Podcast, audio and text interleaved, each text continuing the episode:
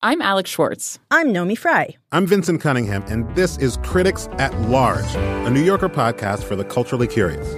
Each week, we're going to talk about a big idea that's showing up across the cultural landscape, and we'll trace it through all the mediums we love books, movies, television, music, art. And I always want to talk about celebrity gossip, too. Of course. We hope you'll join us for new episodes each Thursday. Follow Critics at Large today, wherever you get podcasts.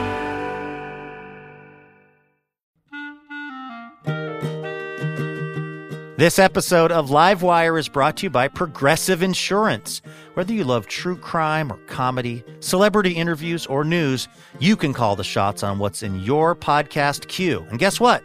Now you can call them on your auto insurance too with the Name Your Price tool from Progressive.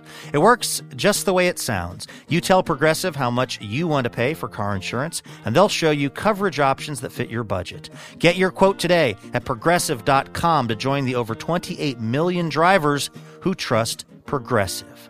Progressive Casualty Insurance Company and affiliates. Price and coverage match limited by state law.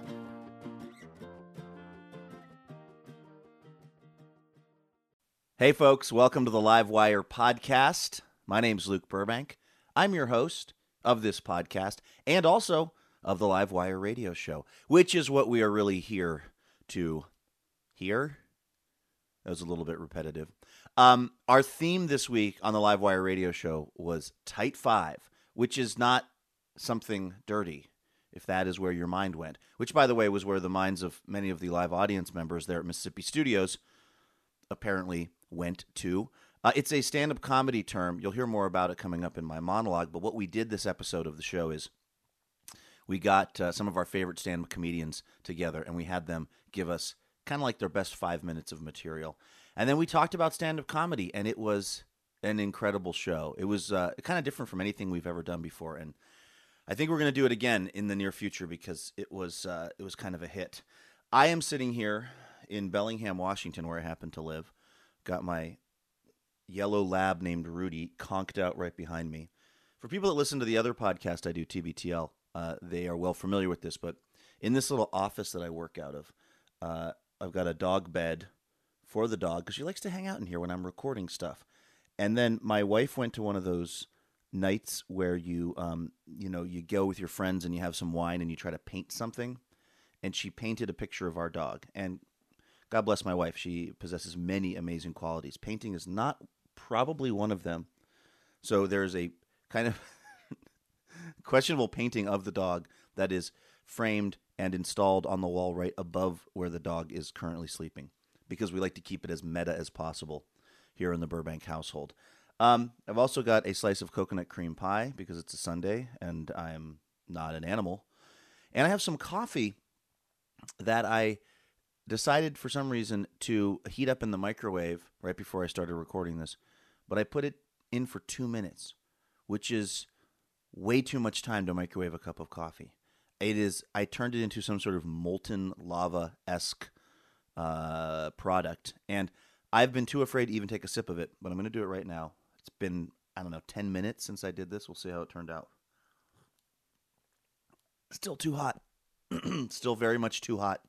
This is the second edition of the Livewire podcast in its new and we hope improved form. How did we improve it and make it new? Well, for one thing, I'm here at my house talking. Uh, and uh, for second thing, we have started to solicit emails and voicemails from all of you out there in the Livewire radio audience. And we actually got some this week. And we're going to read them to you and even play you a voicemail coming up. And uh, I'll just keep you posted, I guess, on how it's going with this cup of coffee because this is riveting, riveting podcasting.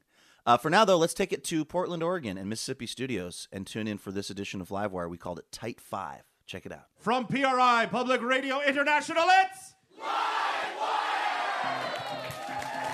Recorded in front of a live audience in Mississippi Studios in Portland, Oregon, it's Livewire with comedian Eliza Skinner, Alex Falcone, Bree Pruitt, and Anthony Lopez. Jones and our fabulous house band. And now, the host of Livewire. He's headlining at the Funny Bone in Tempe, Arizona this Saturday night. Luke Burbank.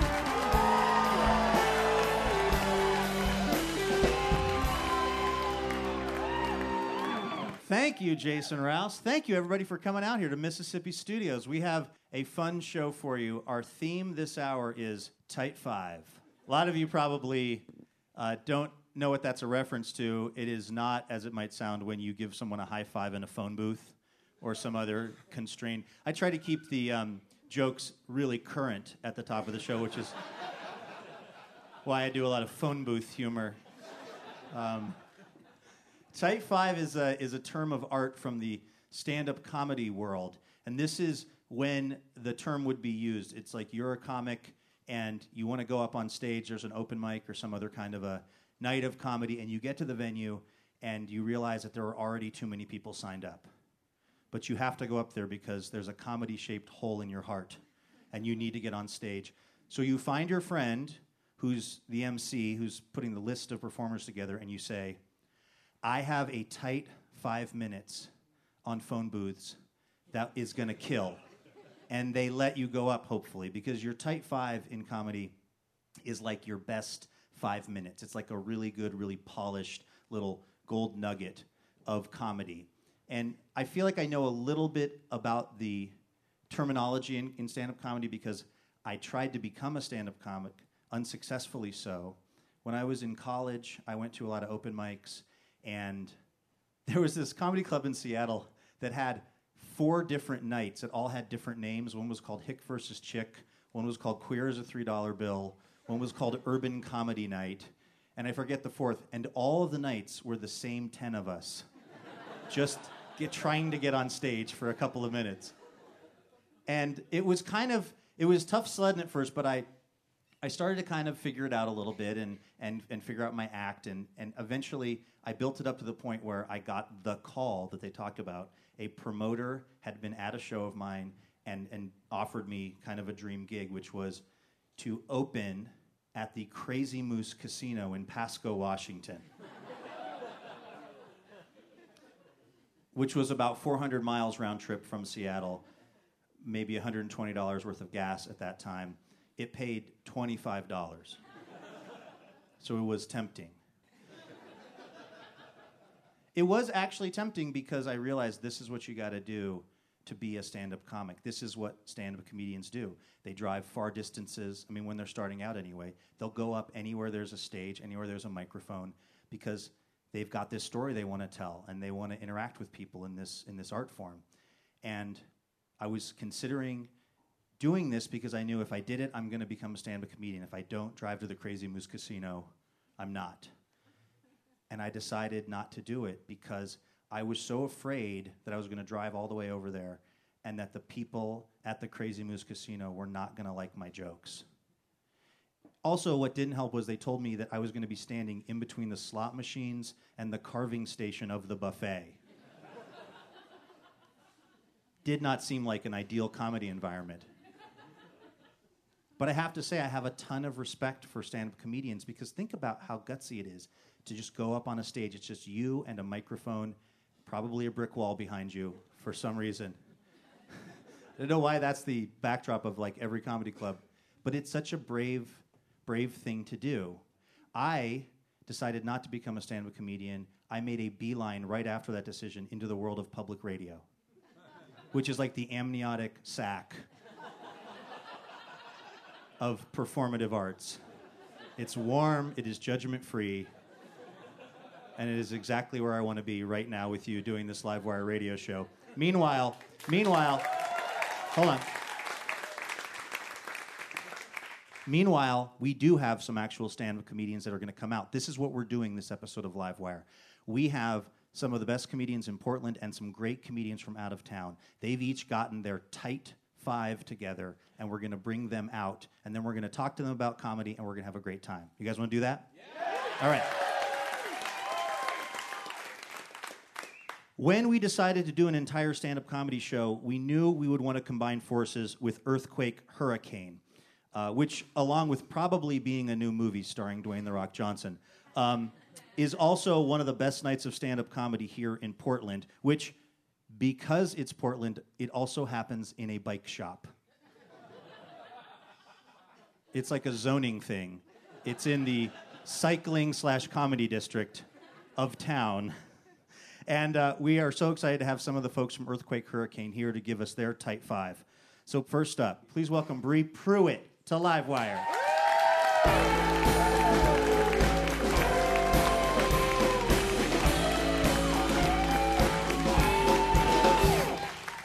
Yes! Oh my gosh, thank you guys for having me here. I am so stoked to be here. I got all dressed up. I look like a little cupcake. I am feeling good, man. I just turned 32 years old. I know. I know. I look great. I look great. I, I'm all about aging. 32, whatever. Bring it on. If it means that I'm spend another year, look like another 26 year old fat Kardashian, I'm into it. That's. I'm the accessible one. Um, you can definitely keep up with me. Um, I'm very slow.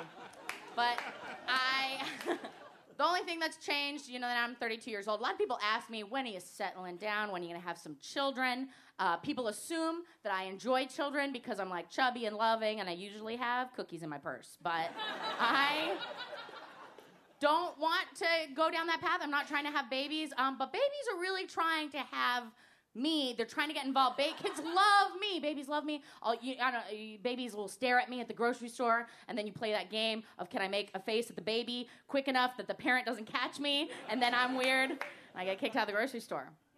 Um, or I'll be like at a bus stop, just mind my own business, and a toddler will just scramble into my lap and start whispering secrets to me.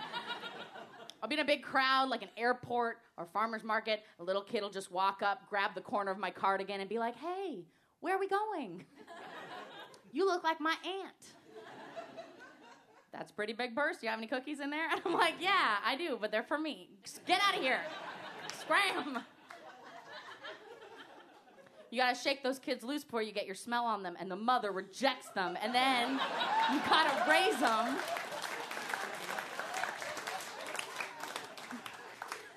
That's an imprinting joke. Y'all are laughing at a bird joke. Yeah, it's a it's a real problem. They don't make birth control for children that are already alive. It's and I'm not no not something violent. I mean like a bear bell or a repellent, something to warn them that I'm not a safe bet, you know? Like ding ding ding. She doesn't know what a 401k is and she smoked pot before noon. Run! And then they s- scatter. Um, I do smoke pot. I'm a, I'm a legal weed smoker in the state of Oregon. I just come out uh, to my family. Um, and um, my mom, you know, is concerned, but you know, she kind of asked me because she's like, "How does it work?" And I was like, "Well, if you go, you go to a dispensary, you can, you, someone like you, could buy a joint, and you could smoke that joint probably once a day for two weeks and be high as a kite, and that would cost you ten to twelve dollars." And she goes, "Oh." So this is really affordable. I was like, I was like, yeah, mom, I'm doing like the bulk food of addictions. I'm all about it. Thanks, you guys, so much. I'm Bree Pruitt. Bree Pruitt.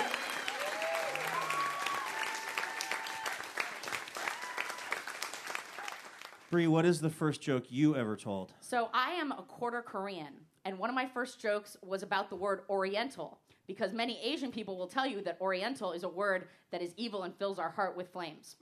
And I thought it was very funny that people still throw that word around. So I uh, told a joke where I said, um, I look like a white person, but I am three quarters white and a quarter Oriental. That's right. My mom's mom was a package of top ramen. And it still works. That was one of the first jokes you ever wrote. That That's, was the first jokes, yeah. that's a pretty high concept joke. Sounds like you came out hot writing Well, comedy. Yeah, and then people started laughing at the part where I said Oriental, and I was like, nope, gotta go. I don't like that. Right, Yeah. because people uh, misunderstand who the joke or what the joke is on. That's right, In that case, it would appear because there's nothing more funny than just breaking comedy down and diagramming it, right? Yeah, That's yeah, what we yeah. know about comedy. Yeah. Um, but you know, like uh, the the joke there is on people who misuse that word. It's Correct. not on people who are Asian or Asian Or enjoy top ramen. Or- who, who could fault those people? Ramen Americans should not be judged for their love of high, high sodium products. Um, what's the worst place you've ever done comedy? or- Applebee's. Applebee's. It was at Applebee's. I was at Applebee's. It was at Applebee's. And we did stand up while people were taking dessert shooters. And the the thing I remember is that if you tank in an Applebee's, the crickets are fajitas because you'll say a punchline and sizzle. Nothing else. So then you're like bombing and also starving. Despite having uh, heard the fajita crickets at an Applebee's, why do you do comedy? Uh, to, to be to be perfectly serious with you, it was a uh, it was actually a really practical decision because I wanted to do performance art and I was starting with acting and I didn't get booked in anything because people don't put chubby girls on stage unless it's to play like an 80 year old woman in a Shakespeare play with age makeup on. So then I quit acting and I started doing improv and sketch comedy and you need like eight people to do that and those people kept getting married and having babies and I wanted to just do this all the time. So stand up was the most practical way for me to do performance comedy on my own. And now I love it so much because I get to tell my story. I get to shine light into some places of shame and like despair, and it feels really good.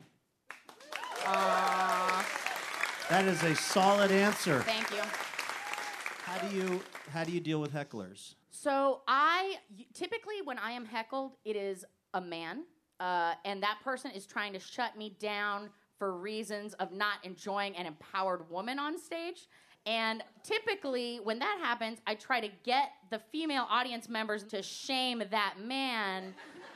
And then he gets up and leaves. It's happened. I was in a coffee shop in Vancouver, and a man in all camo thought he was going to heckle me. How did you oh, even see him? Uh-uh. Yeah, exactly. That was my. That's what I said.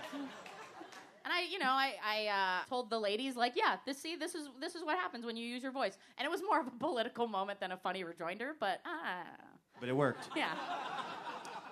Well, this is a public radio Yes. show, and so we we thought we would test your skills at uh, doing kind of verbal tai chi on some public radio heckling. I can handle these cream puffs.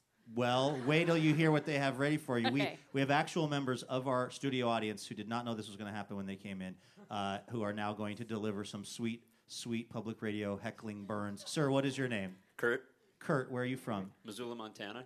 Oh man, that's like ground zero for heckling. Okay, so Bree is up here doing comedy. You're talking, and then What is this? All things not funny considered?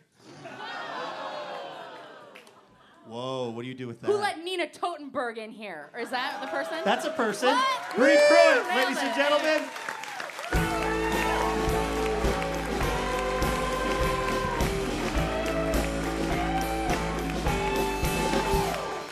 This is Live Wire Radio coming to you from Portland, Oregon. Stay where you are. We'll be right back. All right, it's Luke again, back in back in the home broadcasting studio, um, here on the Livewire podcast. How funny is Bree Pruitt, by the way? Bree Pruitt is is great. She's uh, part of Earthquake Hurricane there in uh, Portland, as mentioned. Uh, she's also on Late Night Action, which is a show very similar to ours, that is uh, co-hosted by our good friend Alex Falcone and also Bree.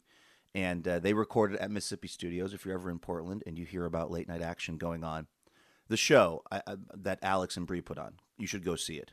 If you hear about other late night action, that is that's a decision between you and your conscience. You do whatever you want with that stuff. Um, these are a couple of things we want to tell you about. One, Livewire gets support from Ergo Depot. Ergo Depot believes in bringing life to work, in creating more, in dreaming more, and of course, being more. And it all starts with a different kind of desk. A lot of us have office jobs. I said us, like I am one of you. I don't really have an office job, thankfully, uh, for me. I have a job where I travel around to bizarre locations and stand in front of cameras and, and behind microphones and say things and continue to be amazed that people allow this to go on. But if you're one of those folks that has an office job, you're spending a lot of time at your desk probably. And you need a desk that helps you move around and be as healthy as possible. And that is exactly Ergo Depot's speciality. Like they've got the Jarvis stand up desk. The Jarvis stand up desk, a version of the Jarvis stand up desk, is what I use when I'm recording Livewire. It goes up, it goes down. You can uh, set it at specific heights and it will remember those heights. So if, you know, maybe you like to stand extremely erect like a board on like Wednesdays. That's your day for standing that way. But on Friday, it's like the weekend's coming. You want to kind of let your hair down and maybe you want to hunch a little bit. And maybe those are two different heights of desk. You can tell your Jarvis desk a, a Wednesday height and a Friday height, and it will remember and it will do that exact thing. It is amazing stuff. They've got all kinds of cool things that are going to make your life better and healthier over at their website, ergodepot.com. All right, back to the Livewire podcast. Coming up, we have uh, amazing musical performance from Aaron Jones. Uh, we've also got stand up comedy from Eliza Skinner and a bunch more. So don't go anywhere. This is the Livewire podcast. Welcome back to Livewire Radio, coming to you from Portland, Oregon, and PRI, Public Radio International. My name is Luke Burbank. I'm your host. This is our all stand up comedy show. We're calling it Tight Five. We've got another member of the Earthquake Hurricane team here, one of Portland's finest nights of comedy. Let's welcome to Livewire, Anthony Lopez.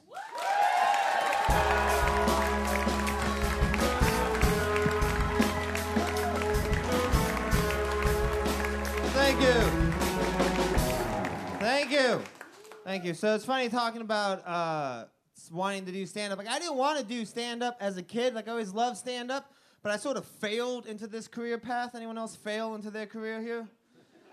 Like, growing up until I was 16 years old, I swore there was never a doubt in my head I was going to do one of two things with my life. I was either going to be one, a Pentecostal preacher slash faith healer or two, the WWF World Heavyweight Champion. There was never any doubt. Those are the only two things I wanted out of my life. I either wanted to use my hands to touch people and raise them up out of wheelchairs, or I was to use my hands to choke slam people through tables and pit them in wheelchairs, you know? That was it. And one day when I was 16 years old, I realized I was never to do either. And what happened was when I was 16, uh, the second most exciting thing of that year happened to me. Number one, WrestleMania. It's early in the year. that summer, Benny Hinn came to town. Do you guys know who Benny Hinn is here? Anyone? If you guys don't know, Benny Hinn is the rock of Pentecostal faith healers, all right? He's super charismatic. He just has what it takes to be a star. You like him, you trust him. Puts on a hell of a show. Very entertaining.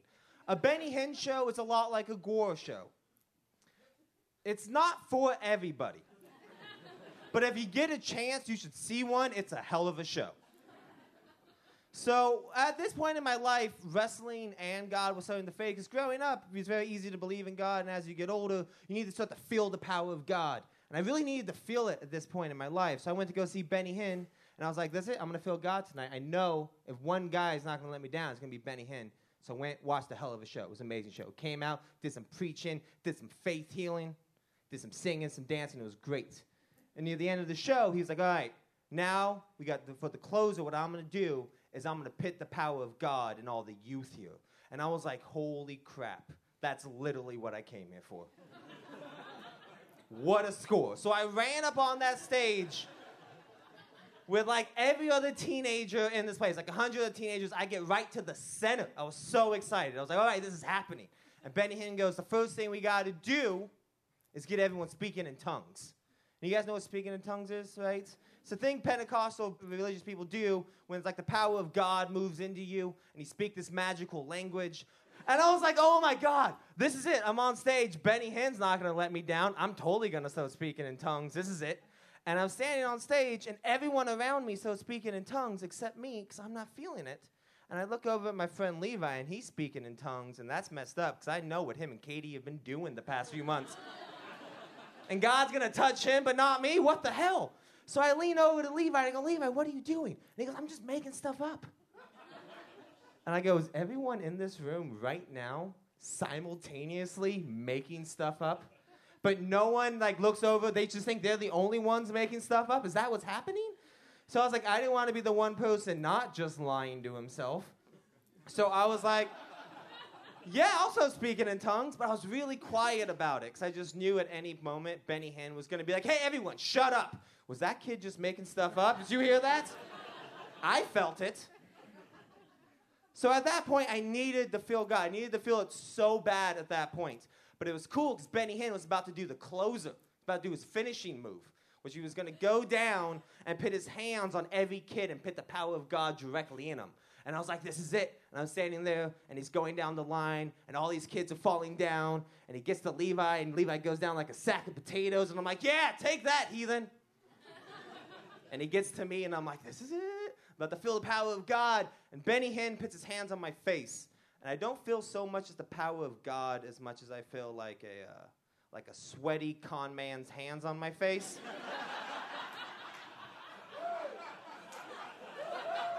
it's, it's a very subtle distinction. And I think, oh, it's probably like a battery. I'm not making enough skin to skin contact. So I like rub my hand into his, like my face into his hand, thinking that's it. And he takes that as some kind of weird threat. So he's like, this kid isn't showing me up on my show. So what he does, he takes a step back, takes a step back forward towards me, puts another hand on my face, this time secretly puts a hand on my chest, and just shoves me to the ground as hard as he can. And the second I hit that ground, that was really tough because I realized right then that if he could push me over so easily, I was never going to make it as a WWF wrestler. Thank you very much. Thank you. Anthony Lopez. Thank you. Anthony, what's the, the worst gig you've ever had? I had to do like very early into my stand up. I did a uh, Portland's funniest posing contest, and I did one show that was uh, it was so bad, no one laughed in my entire act, and it was so quiet in the room that a guy tried to very quietly in the between like a, a joke go lean over to his wife and went, "This guy really sucks," but it was so quiet that everyone could hear it. And I still had like another five minutes in my act at that. And I was just like, yeah, that guy, that guy's right, huh? Only laugh I got in my entire act. That's it. That was real bad. That's the kind of thing that would make a lot of people quit comedy. Yeah, but it's the type of thing that really kind of makes you fearless. Because, like, that sucks, but the next day, but like, if that's literally the worst it can get, I went through high school. Yeah. like, that wasn't that much worse than, like, gym. How do you deal with hecklers? Oh, I don't. Not well. Um, I usually try to freight train through it, like, hey, that was weird, right? And then I don't acknowledge it, and then it gets weird, like it is now. We're going to need you to bring whatever small heckling dealing with skills you have, Anthony Lopez, right now, because we would like to see what it's like when you deal with a public radio heckler. Okay. It's not like a regular heckler. This is a heckler who feels like they've donated to public radio, so they're really somebody. this is this is a different this is a different animal you're going to be dealing with. Gotcha. Okay, let's meet our heckler, an actual heckler from our audience. Well, I should say this: an actual audience member who we've we've asked to play our public radio heckler for Anthony Lopez's set. Uh, ma'am, what is your name? Lucianne. Lucianne. Okay. Have you ever heckled anyone before? No.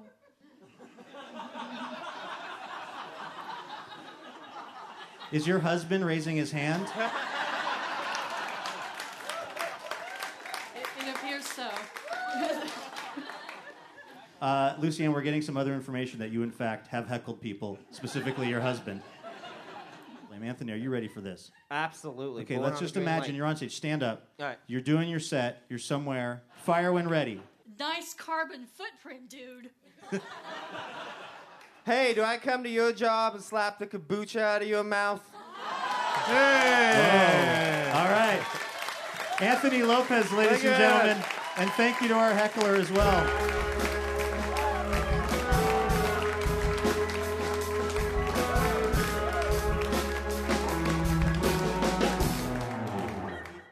This week's show is brought to you in part by Alaska Airlines. With 80 nonstops from Seattle, they've added New York's Kennedy Airport. Now, the city that never sleeps is just a nap away.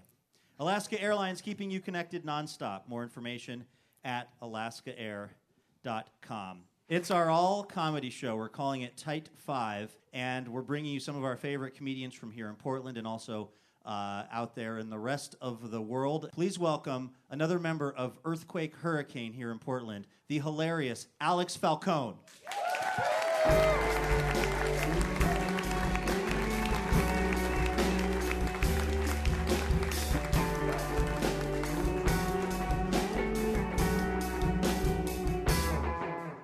Thank you guys so much. I am so excited to be here. I love any time I get to do stand up. This is all I've ever wanted to do since I was a very little kid. And uh, I only recently realized that's not everybody's dream. Like some people, this is this is technically public speaking. Are any of you afraid of public speaking? Do you want to come tell us why? No, I um. I get it. That's a stupid joke and genuine panic in that man's eyes. That people are so scared.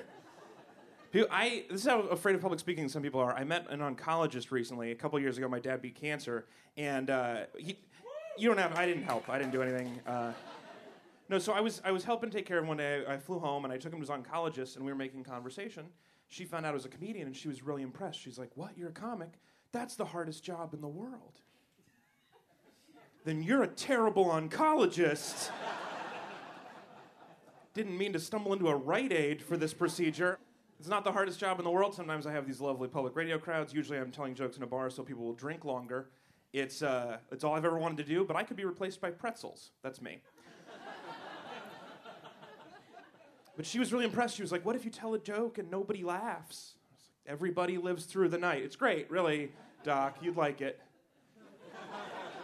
And they, I wish it did scare me more because that's the cool thing right now is to scare yourself. That's what everybody's saying. My friend Rebecca's always saying stuff on Facebook like, do one thing every day that scares you. not every day, Becky. We're not in a Saw movie. Let's dial it down a notch. It's 2016. You're not. You're not supposed to be scared every day. There aren't good ideas that scare you. There aren't that many. What are you going to do? You take you go skydiving. You take an improv class. By Thursday, you're down in Juarez playing spin the knife with a guy named Los Dangerous, just to get a scare in for the day because you already dance like no one's watching. So I like to dance like people are forced to watch me. That's how I do it. Like Kim Jong Un at one of his birthday parties. That's what I do. That one's dark. You're right. It's a little dark. I uh, just figured out, I solved a mystery this week. I figured out why the bottom of my belly hurts. It's because it's been rubbing on the top of my belt. Solved that one. Yeah. Took me a while. I'm not a great detective. That was a surprise. That's a muffin top. That's the name of that feature. I have that feature.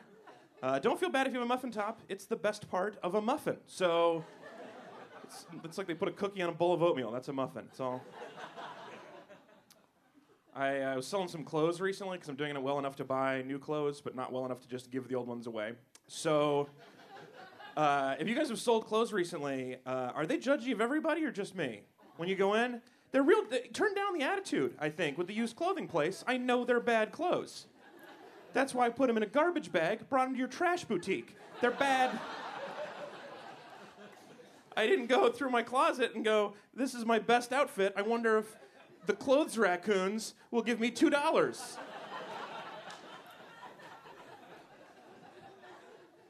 I've been traveling a lot, which is great. I love to eat though, and it's sad when you're traveling and you have to make decisions on what to eat based on uh, Yelp reviews. I don't know if you guys have noticed this, but I'm starting to suspect that the people reviewing stuff on the internet are not our best people. Have you noticed this? I'm a little concerned uh, we're not putting our geniuses on this problem. I was in Austin, Texas, trying to find a bagel. First place, first review said, too much cream cheese, one star. I don't think you understand how bagels work, ma'am. I think. That's the point of a bagel is the cream cheese. No one was like, I wish my toast was chewy and the middle was missing. We're here.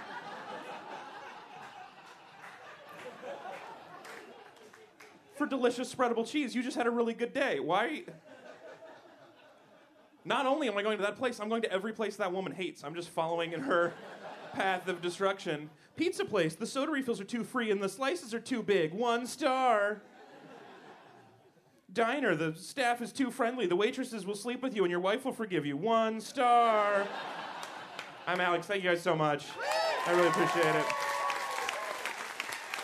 Alex Falcone.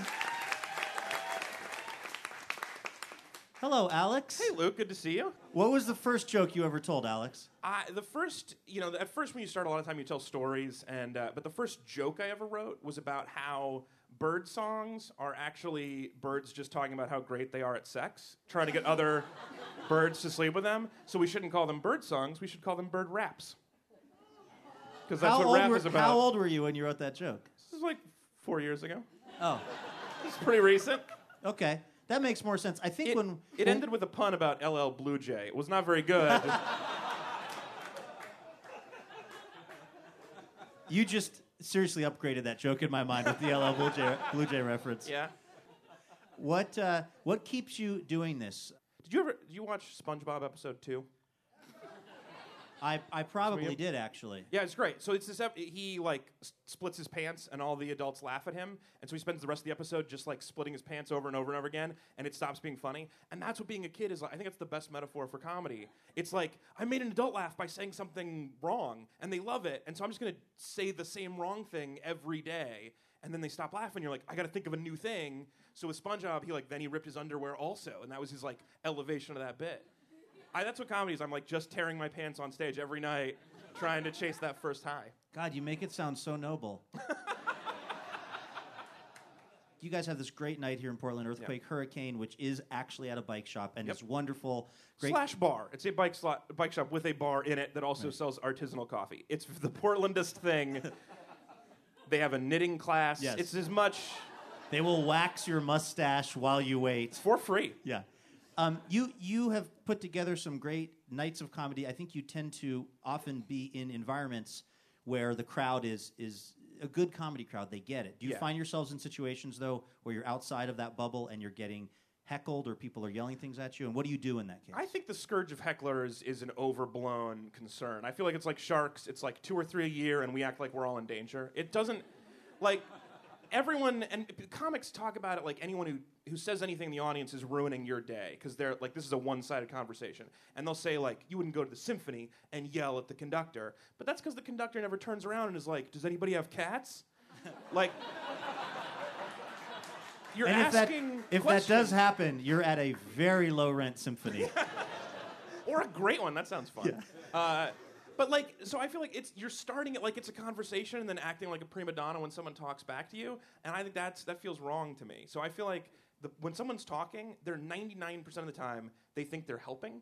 And so if you like destroy them, like all those videos on, on YouTube of like comic destroys heckler, it's always like a drunk person who is like, "Yeah, I love unicorns," and then a guy calls her names. Like that's not a great night for anybody. I think like if somebody wants to talk, we'll talk about stuff until it's not funny, and then I'll talk to somebody else and keep going.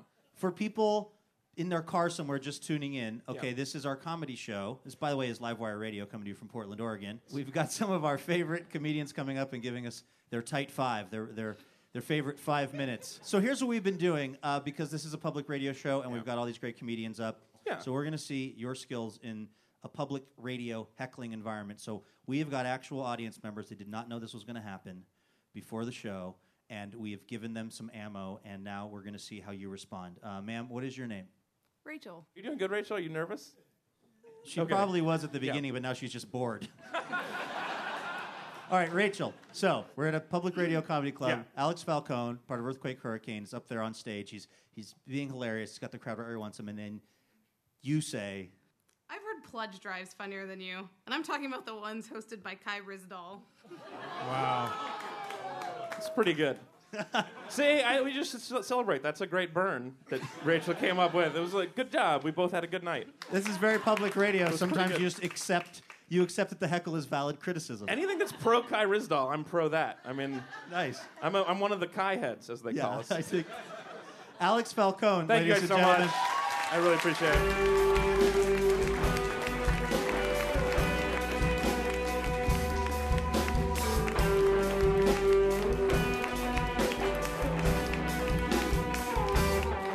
This is Livewire Radio coming to you from Mississippi Studios here in Portland, Oregon. Our musical guest this episode made his Livewire debut two years ago, and he brought down the house. Aaron Jones's totally unique musical style has propelled his band, Aaron Jones and the Way, to gigs at South by Southwest, Sasquatch, and even opening for BB King. Please welcome the incredible Aaron Jones to Livewire.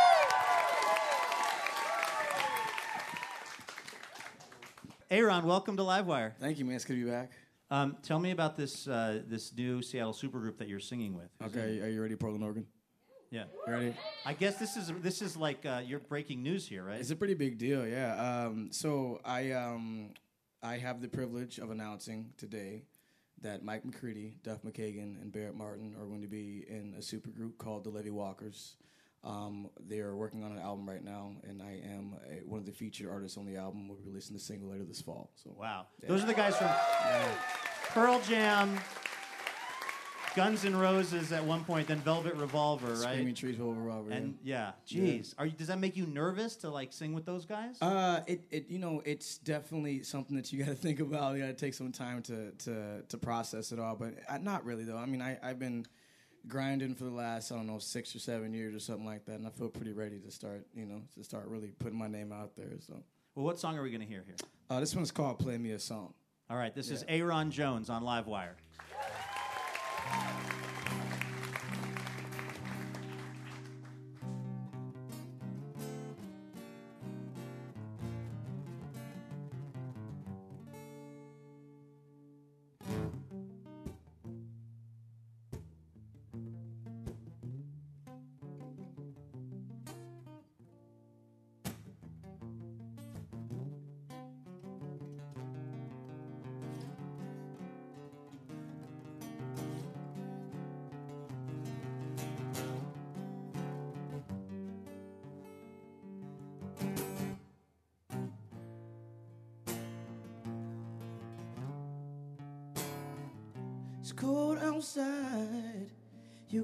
It in the air. And people walk around me and act like they don't care. And isn't it funny how life can be unfair? But that's how it goes when it rains, it pours, and nobody knows your pain. So play me a song, young bluesman. Play away my sorrow with the fingers on hand. Cause only you, baby, is you can understand that that's how it goes when it rains and and nobody knows your pain. Lift me up with the music and set me down with your words. Play me a melody filled with harmonies I've never heard. Can you set me free? Free just like the birds. But that's how it goes when it rains and pours and nobody knows your pain. So tired. I'm so tired of living this way. I'm so tired. I'm so tired of living this way.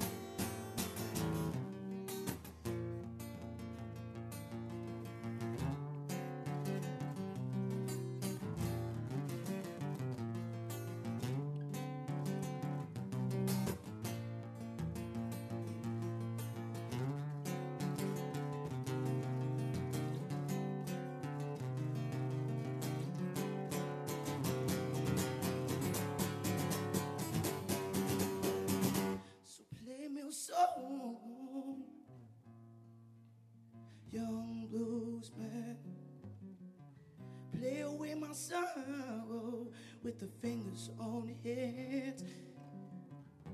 Cause only you, baby, you can understand that that's how it goes when and pours and nobody knows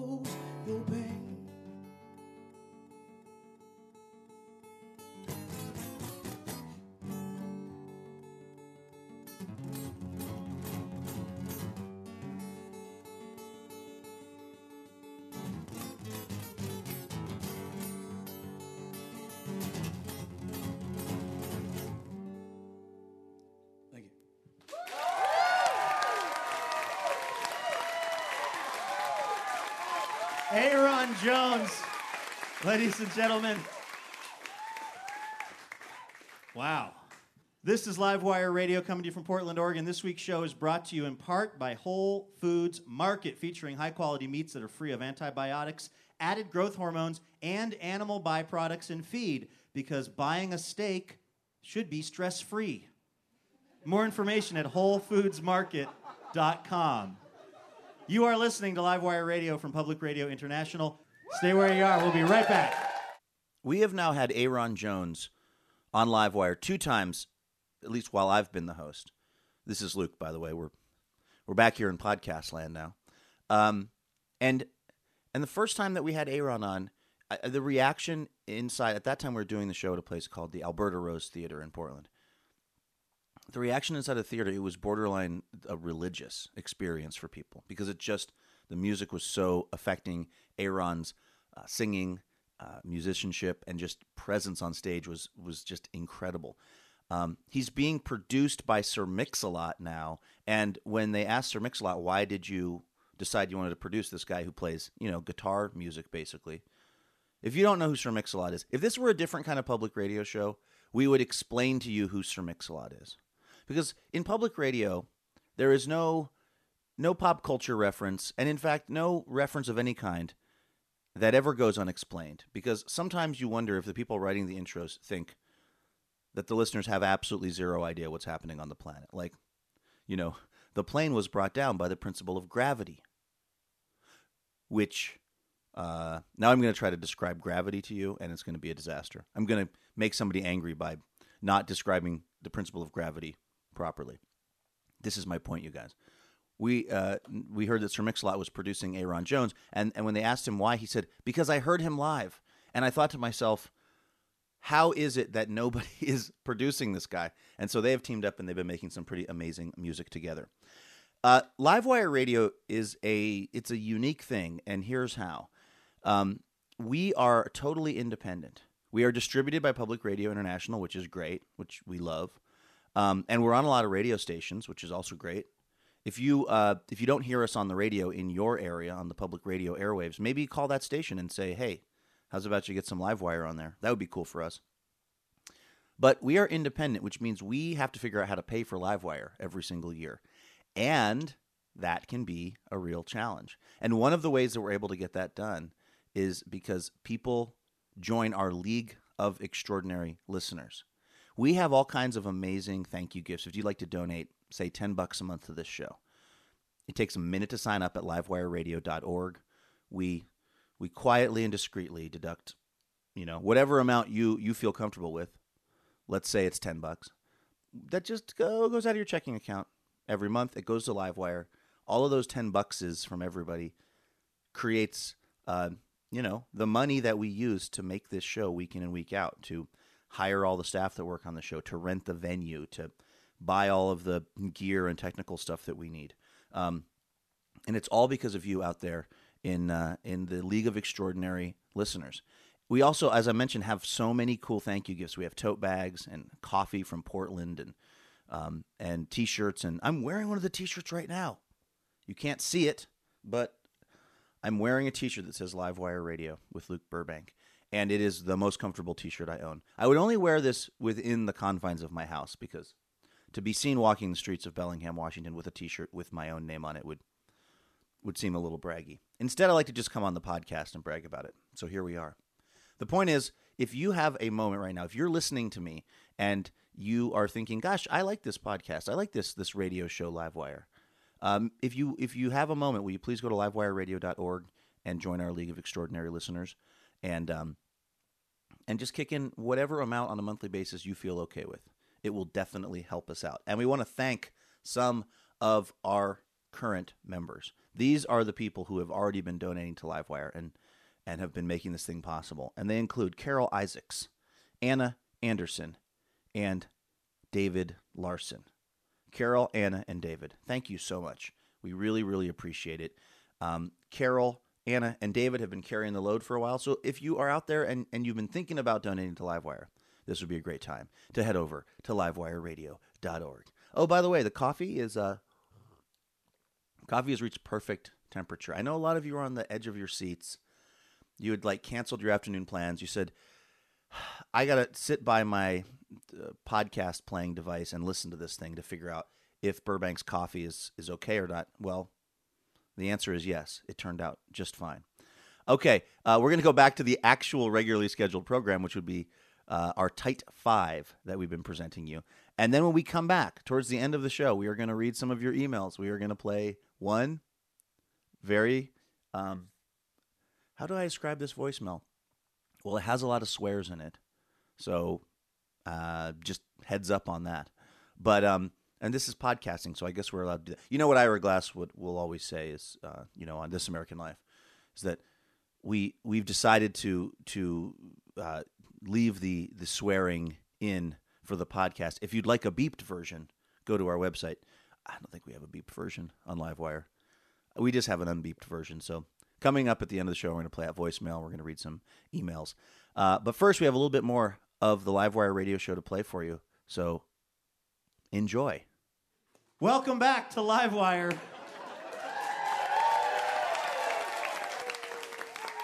All right, we are super excited to get our next comedian out here. Eliza Skinner started her performing career in Richmond, Virginia, as an unnamed child revolutionary in a production of Evita. Leveraging that star turn, she's appeared on At Midnight, MTV, Totally Biased, and even had one of her Funny or Die videos retweeted by President Obama himself. She was selected to be one of the new faces of comedy at the Montreal Just for Laughs Festival. Please welcome Eliza Skinner to Livewire.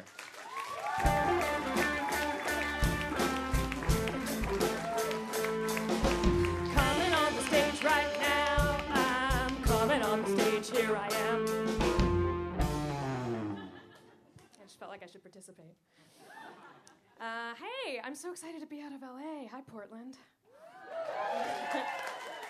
I am. I'm, I'm glad to be out of there. I do. I love LA, um, but people make fun of it. But I do love it. It's where all my friends live, my ex-boyfriends. Uh, my current boyfriend. Uh, that's a way to keep someone around, right? Um, calling him that. Um, but hey, my current boyfriend is he's a he's a few years younger than me, and that's fun. It's you know it's fun. It's whatever. Um, it feels kind of weird dating someone younger because I feel like I have all these like life spoilers. like he's like, uh, yeah, I'm gonna start a business with my friend, and I'm like, oh. oh, you don't know how it ends. Okay. ah. I can't wait for you to finish so we can talk about it. I want to ruin it for you, though. so, okay. And he's like, Yeah, I don't gain weight or get hangovers. And I'm like, I am so far ahead of you in the series. you are never going to catch up. It's nice being in a relationship just because you don't have to date. Like, I don't have to date anymore. Yeah, because you have to you have to get to know some stranger so fast and feel so awkward. So, so people ask those getting to know you questions, you know, just that one question will just unravel your whole personality. I had a guy on a date ask, "Okay, do you like cats or dogs?" And I was like, "What to draw? Are you serious? Are we six years old?" You're asking me my favorite animal and you're giving me two choices? Like, I can't like both. Uh, I can like both cats and dogs. And clearly, by the way that I've answered, the answer is cats.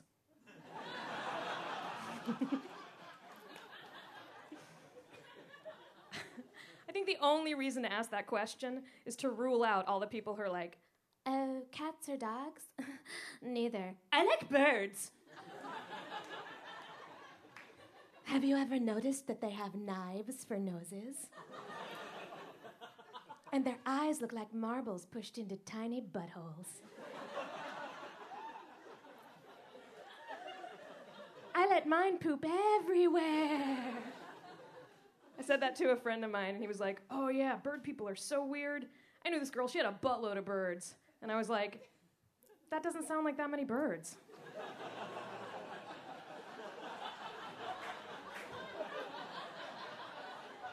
It depends a lot on the person and the birds, like, like what they're willing to put up with.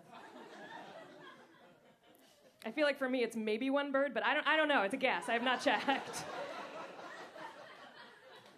Yeah, people love making fun of cat people. Dog people are crazy too, though. Oh, you guys are a good crowd. I said that in front of a crowd one time, and some woman in the back was like, no! I imagine she still wakes up at night. We're not, right? Right? Fluffy, bingo, bango, no. Gathering her dogs around her in bed. No, but you are. I mean, it's, and it's so crazy that there's this big difference because it's just what's the difference? It's just two. It's just a different animal that you like to kiss on the mouth. We're all weirdos. But uh, I was listening to the radio one time, and this woman called in. It was like drive time radio. This woman called in. She was like, "Yeah, I'm the lady with the dog that says I love you." And the DJs were like, oh, "All right, put him on." so she's like, "Okay, Sprinkles, come here. Say I love you. Say I love you." And you just hear, "Ow! Ow! And I was like, "Oh my God, that's what that woman thinks I love you sounds like." that is so sad, right? Is it the only way she's heard it? I hope not. I hope not. I, I hope not. I'm Eliza Skinner. Eliza Skinner, ladies and gentlemen. Eliza, what was uh, what was the first joke you remember telling? The first joke I remember telling was uh, feel like we've gotten a lot of rap reference jokes, but mine was um, that there are all these rappers with names like uh, Lil Scrappy, uh, Lil Bow Wow, Snoop Dogg. They just sound like the way that you get your rap name is you take your pet's name, and that's your rap name. So, for instance, for me, uh, my rap name would be Princess Elizabeth Paw Pads. See, that's Something a pretty like decent first joke. I guess when we when we thought to ask the different comedians on this episode that question, the assumption was they would all of the jokes would be real, real bad at first. But maybe the takeaway is if you're somebody who's going to be successful in comedy, like you have turned out to be, maybe those people write good jokes when they're starting out. Well, to be fair, I started stand up after I had already been doing improv for a long time and sketch. And so like I had I, I was already thinking in terms of funny um, and just building it something that I could say myself was was the only change. Okay, so you started off you started off doing improv and things like that. Then you kind of worked your way into stand-up comedy. Does that mean have you had terrible gigs? Oh yeah, yeah. My worst gig was um, I did it was corporate comedy. I was doing stand up for yeah for a s- for a big sales meeting for a, a, a huge company which shall remain nameless. Um, but But it rhymes with Rarbies. Yes. And it was all about roast beef. Um, no, it was uh, it, it was so it was this big corporate thing. But the problem was, so that's bad anyway. That's Right. bad because they're all like, "Don't say anything about our CEO," but here's a list of his traits. And you're like, "Do I do it or not?" Like you do. They want you to make fun of their people, but then they tell you not to. But I also assume is this in the daytime or at nighttime? Yes, it's in the daytime. It's at eight o'clock in the morning. Oh, you mean the comedy hour? Yeah. And everyone in the room is sitting at big, like, these big circular tables. There's like 12 people to a table with their bosses and people they work with, but minus 60 employees of the company who got fired the week before. So Yeah. it was Rarbies.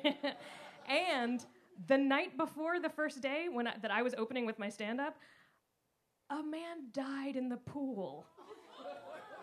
Not a man from this group, but in the hotel. So it was like, Eliza, don't say anything about pools or dying. Go. And I was like, what? Why would I? Oh, God. that is brutal. Why then? Why do you do comedy? What is it about this particular uh, this this job that that speaks to you? Um, I've just always loved comedy ever since I was a little kid. Always loved comedy. I'm smart. I like smart stuff, um, and intelligence is great. But funny is like magic intelligence. Do you know what I mean? Like like with with being smart, it's just like well that's that's handy. Um, but if you can make someone laugh, you did a magic trick. Like you made something happen just with your thoughts. Uh, It's always just been so exciting to me. Is it still as exciting now as as when you started out?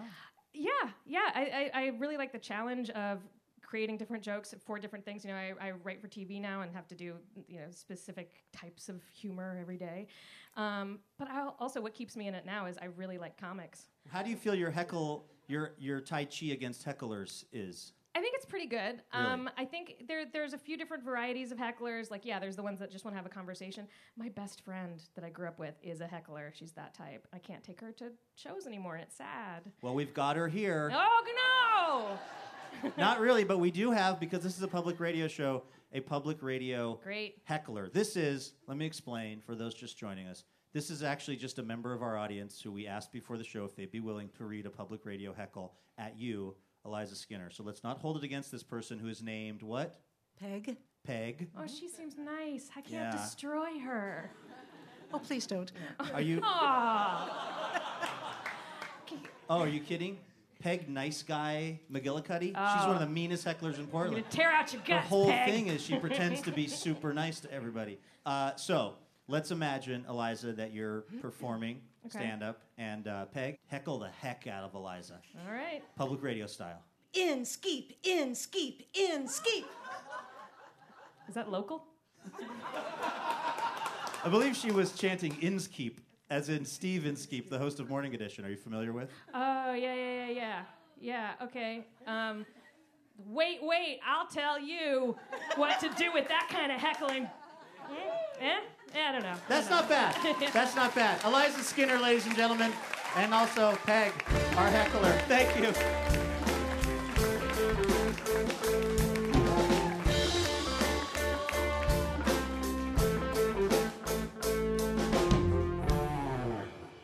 All right, here we are at the end of the show. Let's tell you who helped make it all happen.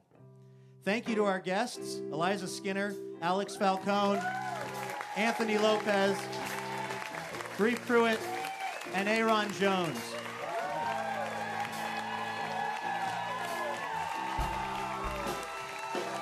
This show is made possible in part by our sponsors New Belgium Brewing Company, Whole Foods Market, Ergo Depot, and Alaska Airlines. Hotel accommodations generously provided by Provenance Hotels. Robin Tenenbaum is the executive producer and co creator of Livewire. Laura Hatton is our producer and editor. Our announcer and writer is Jason Rouse. Our house band is Jonathan Newsom and A. Walker Spring.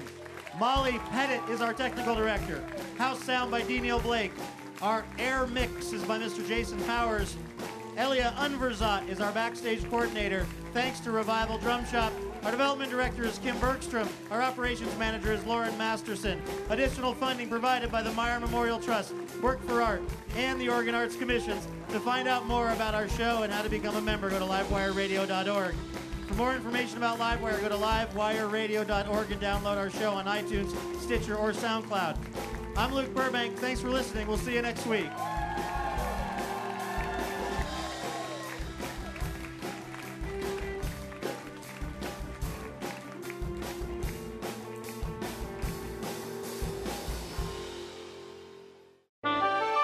PRI, Public Radio International. Okay, here's where we're gonna read some uh, some emails and we're gonna play some V-mails. I feel like we should have maybe we should have music for this segment. I know this is the first time we've ever done this. See what happened was last week I put the call out. I said if you're listening to this podcast somewhere, please email me or call our voicemail line. And I genuinely didn't know if anybody was going to uh, email in or call in, but but you guys did, which is really really cool. Uh, we got an email from Linda. Linda said, um, "Here is what I thought of while I listened to the last episode of Livewire, which, by the way, was called Rebel Rebel." Uh, Linda said, "My niece just moved to Bellingham, Washington this year. She teaches middle school math. It's a long way from Rhode Island, but she loves it." Okay, it's a good observation, Linda. I also live in Bellingham, Washington. Um, I'd never thought about it in terms of its distance from Rhode Island, but that is one way to to think about this city. We're way up in the northwest corner of the United States. I, I jokingly call Bellingham the Tijuana of Canada because we are just just on the other side of the U.S. border from Canada. Uh, Linda also said Paul F. Tompkins was very funny. I always enjoy interviews with comedians and Star Wars. I think that was because we had a um, contest where we had Paul F. Tompkins try to decide if we were giving him a name that was part of the Rebel Alliance in Star Wars or that was a discontinued piece of IKEA furniture. And it is a shockingly hard task, by the way. I think he got every single question wrong. Uh, listener uh, Linda also says, I learned that the Potato Famine Memorial here in Rhode Island is more than I thought. We talked to a guy, Tim Egan, uh, who writes for the New York Times, who has a book out called The Immortal Irishman.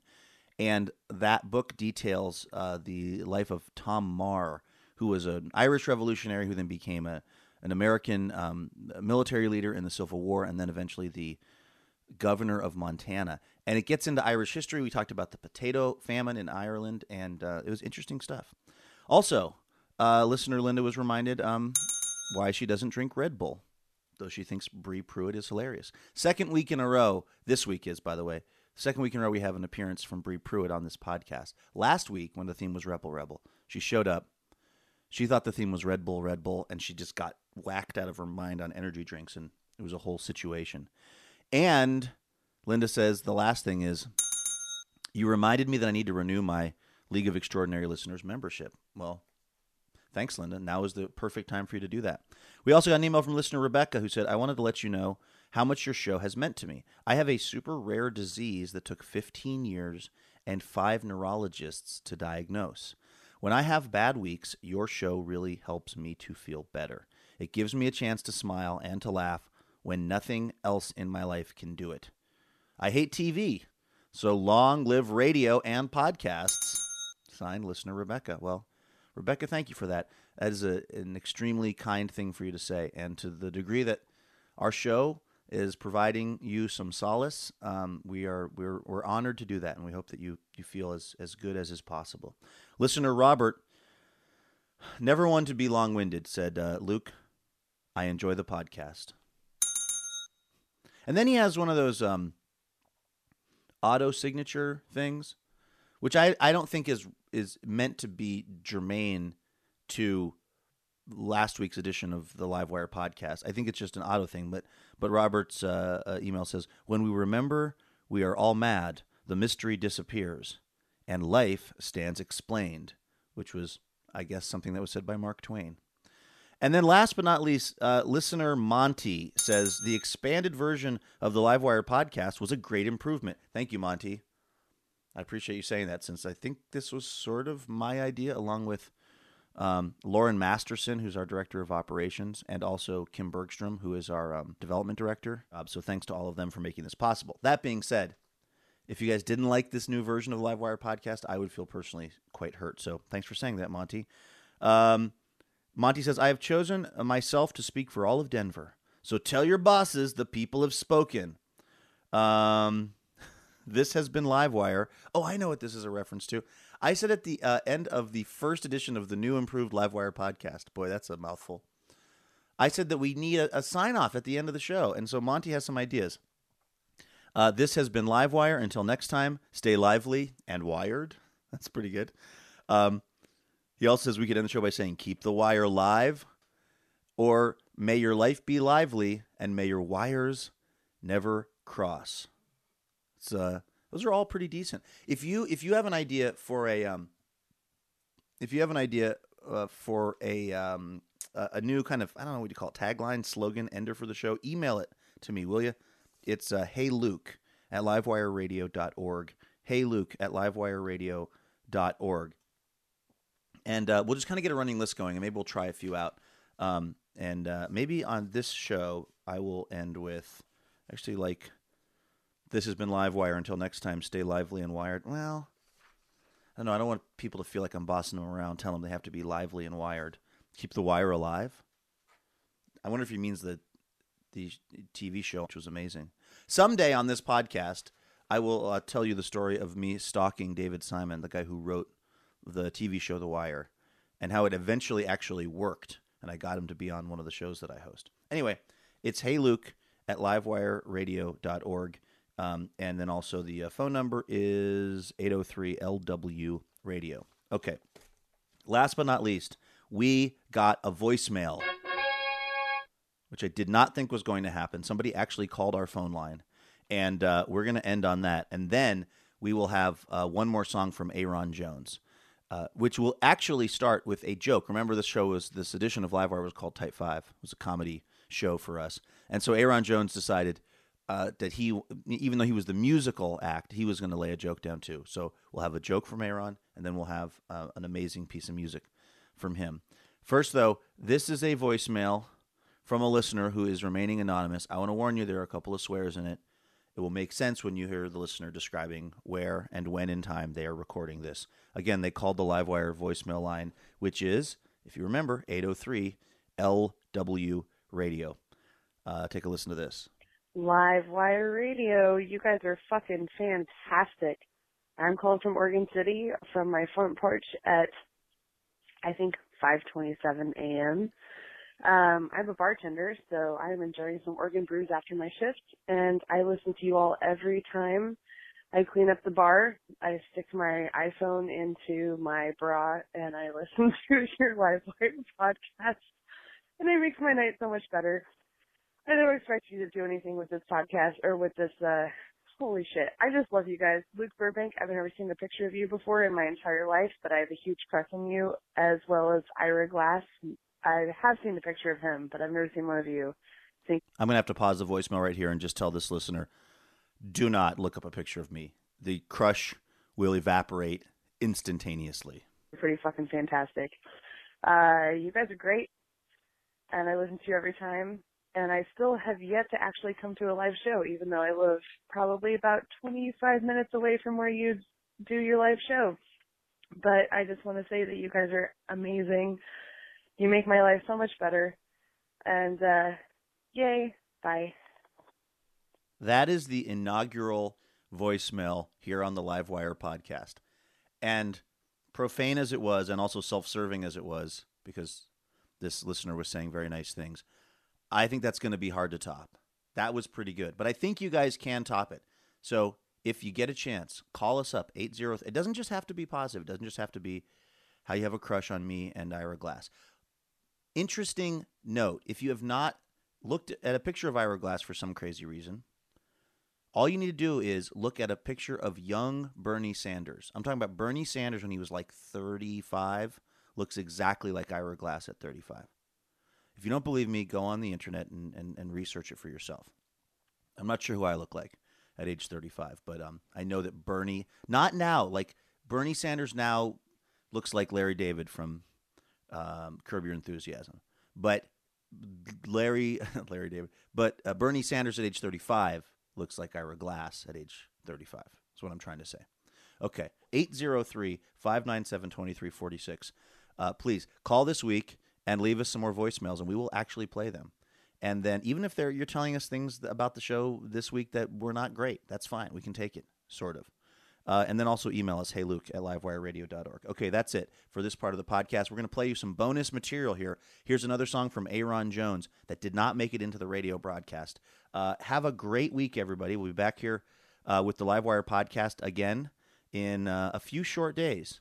Until then, what did I say I was going to say? Until then, keep the wire alive, why don't you? Oh, this coffee's cold now. Gotta microwave it again. Put it on two minutes.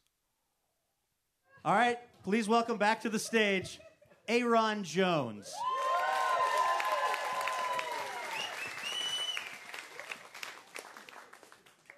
Look, I have a joke. Hold on, Aaron has a I wanna joke. t- I want to tell my joke. Okay, hold on. Let's get your microphone on. I have a joke just because Okay, I, I this feel is bad I didn't have a joke today. Cause this is a comedy comedians out there. show. This is a comedy show. So It's have to be funny. Okay, what do you got? So I have this thing that I do when I get home. I talk to my laundry. You know.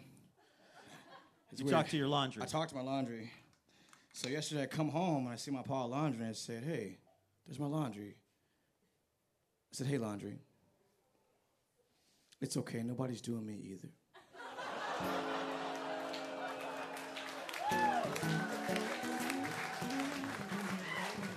Nice. And you're your own you're your own backing section with the guitar.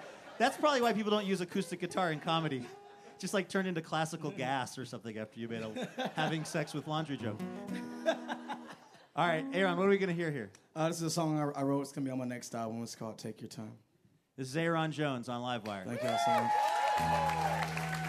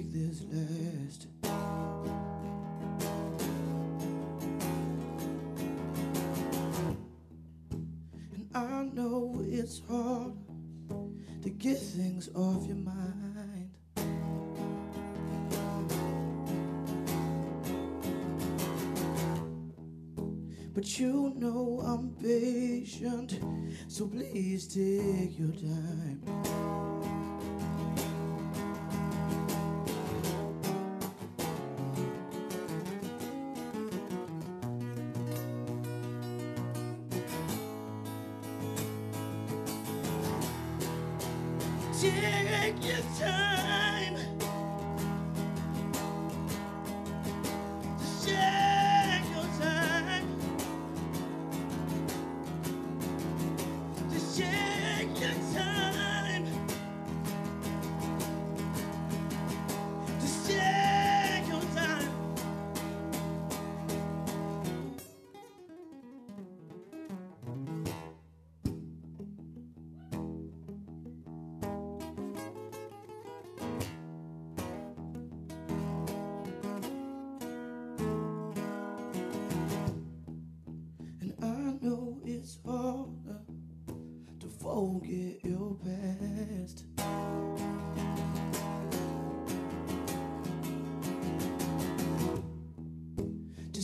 me your heart, I'll be the best you've ever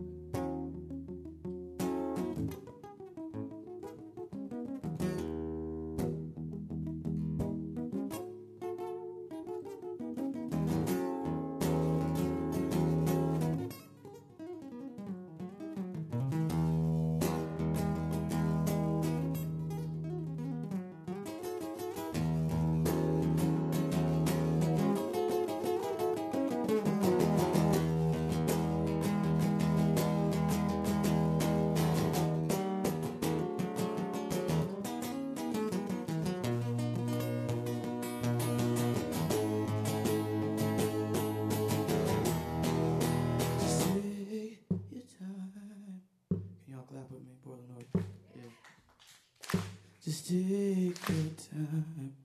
Hey, I wonder if we can sing too. Can you guys sing with me here?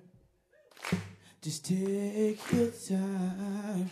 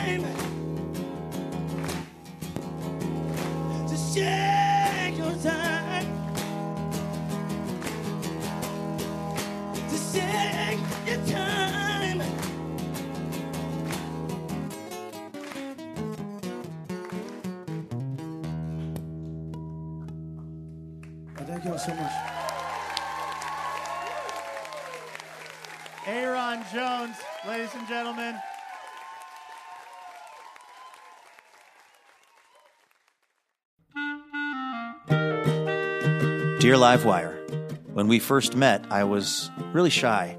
I had no idea we'd spend so much time together or that you'd be one to fill my heart with, with joy and make me want to be a better person. Oh, I'm sorry, I didn't know you were here. I was busy reading a review from one of our many many rapturously smitten listeners. Oh, wait. Actually, no, sorry. This is from Elena. Anyway, the point is, uh, it would be really helpful if you wanted to leave us a review. Feel free to say really nice things about us, and uh, we'll even read them now and then on the show. So you might hear your review of Livewire read on the program itself. Uh, reviews help other people hear about the show, and then we can keep doing this for a long, long time because we love having this job. Uh, thank you so much if you've left a review, and if you're about to leave a review, you can go ahead and do it right where you get the podcast.